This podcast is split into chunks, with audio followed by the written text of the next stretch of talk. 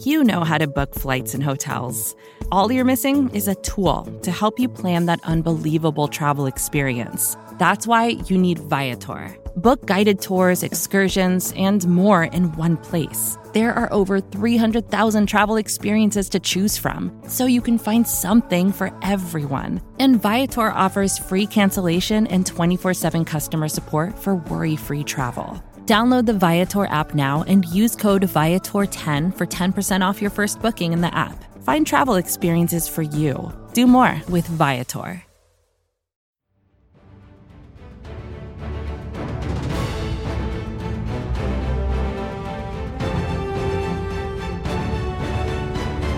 What's up, everybody, and happy Friday Eve. Today is Thursday, August 4th, and immediately following Eagles training camp practice this morning, Eagles head coach Nick Sirianni did speak with the Philly media and is at the podium with a presser that's locked, loaded, and ready for you. I am your host, Rachel Prevet, and this podcast is brought to you by SB Nation and Bleeding Green Nation. Nick Sirianni compared his three children who were actually up on the podium with him to different players on the Eagles roster. He was asked what he's seen from Jalen Hurts in training camp so far, and he was also asked what he likes and dislikes about practicing in the heat. Take a listen.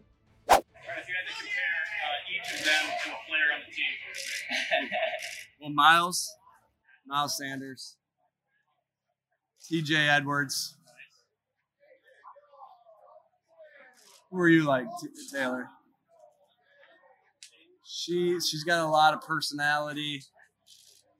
She like yeah, that's a good one. Slay, Slay, TJ Edwards, Miles Sanders. So that's a good sign for Slay, TJ Edwards, and Miles. Yeah, there you go. if, uh, the offense seemed to struggle a little bit today. What do you, uh, why do you think that was? Well, yeah, I want to go watch the tape, uh, and I think that and when you're in training camp, it's, there's going to be ebbs and flows on both sides of the ball. In fact, that's what you want. You want there to be ebbs and flows on both sides of the ball. You don't want one side to dominate the other side, um, and so you, you're going to look for those. Look for those, and so um, there's no doubt we have good balance on both sides of the football, and uh, you know defense is presenting challenges both with the looks and then with the players that we have up uh, on that side of the ball. Uh, and so I, I got to watch the tape to see see all that. I know we didn't turn it over as much today. We ended practice with a turnover, but um, I'll have to watch the tape to get a little bit more feel for that. This is by far the, the longest practice of camp so far. How do you think you guys are? Uh, you know, we don't have to play tomorrow, and so of course you're you're you're looking at it and you're saying, "Hey, guys got tired in that last period." There's no there's no question, but we're working. You know, we're we're throwing different conditioning things in addition to our plays every day at them. So I can tell that we're getting a little bit uh, a little bit better with our conditioning each day.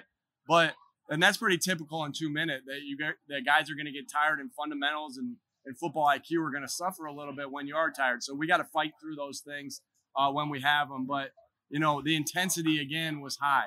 Are we making? Are we? Are there mistakes? Of course they are. That's what training camp's for. And sometimes as coaches too, you're like, I'm glad that happened right here because it's going to be a great opportunity for us to teach from it. Um, so of course there's mistakes just because it's training camp, but I do feel like th- this group of guys are are getting in better shape and a tribute to them because a lot of them came, most of them came in and uh, in in really top notch shape, ready for this uh, mountain that we have to climb. What happened with Balada and Dillard? Um, yeah, concussion. I mean, but uh, How? I, I that that I don't know the the exact play it happened on either of them, and neither of the neither of the guys were able to say the exact play that happened on either of them. So you know, it, it's uh it's obviously it's football, and there's collisions, and there's no more collisions than the O and D line have, right? That's why they're wearing the Guardian caps because they have the most collisions. Um, because we could say, you know, well, we're not live, but the O line and the D line are live every every single play. And uh, you know, so I don't know exactly how it happened, and like I said, they don't either. But obviously, we'll be very uh, precaution or you know cautious with those guys. They both happened on Tuesday uh, during Tuesday's practice. I would imagine not Wednesday. Uh, I'm sorry. Did, did both those concussions happen on Tuesday? Yeah, yes. But yesterday was Wednesday. Yeah. Yeah, Yeah. So both, okay. yeah. We were more. Yeah, it was. Uh, it was on Tuesday. DeVonta injured his groin. How did he? I, I can't give you again the certain play that it happened. Um, again, we're being cautious with him. Uh, we know how important he is to this or, this organization, and uh, I don't know exactly a play, but you know they're running a lot. He's he's always at the top of the of the uh, charts of who ran the most, and so just a little bit of wear and tear there. And, uh, as far as your offensive install, has the walkthrough days has that shifted your timing with that kind of stuff, or is it still the same sort of process, whatever practice? you, you take into account days off when you're going through an install, but as far as the walkthroughs, it gives you an opportunity just to get even more plays run, right? And so we, we stay right on course with our walkthroughs there, um, as far as where we are in the in the process of uh, the install, and because just because you can get a lot of plays run, a lot of plays rep. Um, I really, I really, given the time that you asked me about that with the walkthrough, what you can really tell is, and it's happened on multiple occasions where the defense had a play a couple days ago where the offense motions across, the defense spins their their um, their blitz to adjust to the formation that the offense is in, and they get us to be a hot uh, as a, a you know they get pressure on us and and we have to throw the ball hot because we're all, um you know they get to the quarterback, and that doesn't happen unless there's ex- extreme uh, focus and detail that's happening in the meetings and the walkthrough. So a tribute to the players. They know how important walkthroughs are. Um, and they're treating that just like just like a game we talk all about all the time. Your full speed to the snap and walk through, And and that's just I'm just giving you one example of what happened. And it's been happening over and over and over again uh, with our offense and our defense because they're they're they're acting like true pros in those walkthroughs. So when will the offense be completely installed? When would that install be finished? Oh, usually our installs are eight days. They used to be ten.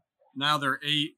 Um, you know, just because as you as you go further in your coaching career, you realize we don't have to have every single plan. There's a lot of good plays. What do our guys do well? So it's an eight day install, and so we're closing up on the on the end of the installs. About the way you want routes run. What's the time frame that you pretty much have for receivers so you feel like they'll get everything down and back to you? Um, I, it's very important that the quarterback knows exactly where the receivers are going to be. So if it's zone, we talk about all the time. There's route discipline, right? There's route discipline as far as hey, you have to be here at this particular time, and versus this look, you got to be here. This look, you got to be there. So we spend a lot of time on that because if you can just get guys in the right position, that's half the battle, right? Uh, versus the different looks, and then it's being um, being sharp and detailed with your routes. One, so you can separate from the defensive back or the linebacker, and two, so you indicate. So for the quarterback when you're breaking down. So everything we're doing as far as that, I know what what it takes to be on a good passing team. I've been on a lot of good passing teams, and those are really common denominators of the receivers and tight ends and running backs of good passing games. Be where you're supposed to be. Be disciplined in your route. Indicate to the quarterback. Separate from the defensive back. And so, you know, everything we're talking about right there is critical so the quarterback reads the play correctly. So, in a sense, when I'm getting on the receivers, tight ends, running backs on something like that, right? When I'm getting on those guys about that, you know, I'm getting on them for the benefit of the quarterbacks and the benefit of the offensive line that the ball's getting out on time. So it's it's awesome. That's why this is the ultimate team game. Um, it takes everybody um, to be precise, and um, so we're very particular with that. I don't want to give it a time like it takes this long to get there, but you see gradual improvements, and you, and you're more and more saying it. Every time I have something like that, it's like more and more times I'm saying in the film room, that's exactly how you do it. That right there, right? The more you, the more I. That's when I know we're getting. That's when I know we're getting close. That we're that we're going through that process, and it's like you're just seeing it over and over again. Are we there yet? No. Um, but I feel myself saying that more and more each day, and uh, tribute to the guys that are on the details and attention to the detail. Hey, what, do you, what, do you, see from uh, Jim Tuesday seemed like he had a really good day. I mean, he came in in great shape, ready to go. Um, and so that's a big part of it, right? Being able to run through. He's he plays a position that you got to run all day, and so he's ready to go and and ready to go in, as far as his shape when he first got in here. And uh, you know, he's just working to get better every day. And so, and I and I see improvements. Right, he's making plays when the play when his opportunities. We talked to him a lot about, hey, you're not going to get 11 chances a game like you did at TCU, but if you get three, you got to make you got to take advantage of those three, and you can't leave them on the field. So it's the consistency, it's his shape, and I see and I see that he is playing more consistent right now. Last season, that Bradberry was one of the top managers for the offense. Does that carry over to training camp as well? Yeah, of course. I, I just think that he's a very instinctive player that's done a, that's done it really well in this league for a long time, and um, when you have guys like that and and Slay and him, uh, it makes the receivers work. I think I talked about that last time here that you know the development of your receivers gets better as you, as you go against better competition, right? And that's you know that's no exception here. He's he's making everybody better. He's making the defense better, and in the process, he's making our offense better because making them work to how you're going to get open against him. He's so instinctive. Like you better not give him a little tell to the inside. So if my head's not perfect on my fundamentals, right, and I give him a little peek to the inside, he's going to drive that inside. So you better be perfect. When we've seen it, what great there's like I said, you don't want to make mistakes, but when you make mistakes, sometimes that's the best way to learn. And that's our jobs as coaches to point those things out and like let's have a learning curve from that, right?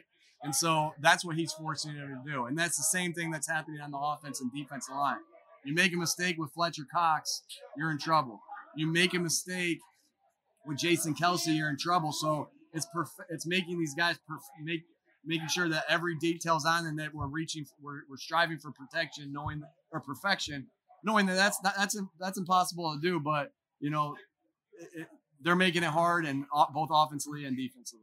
When it comes to practicing, when it comes to practicing in the heat like this, what do you like about it, and what do you dislike about it?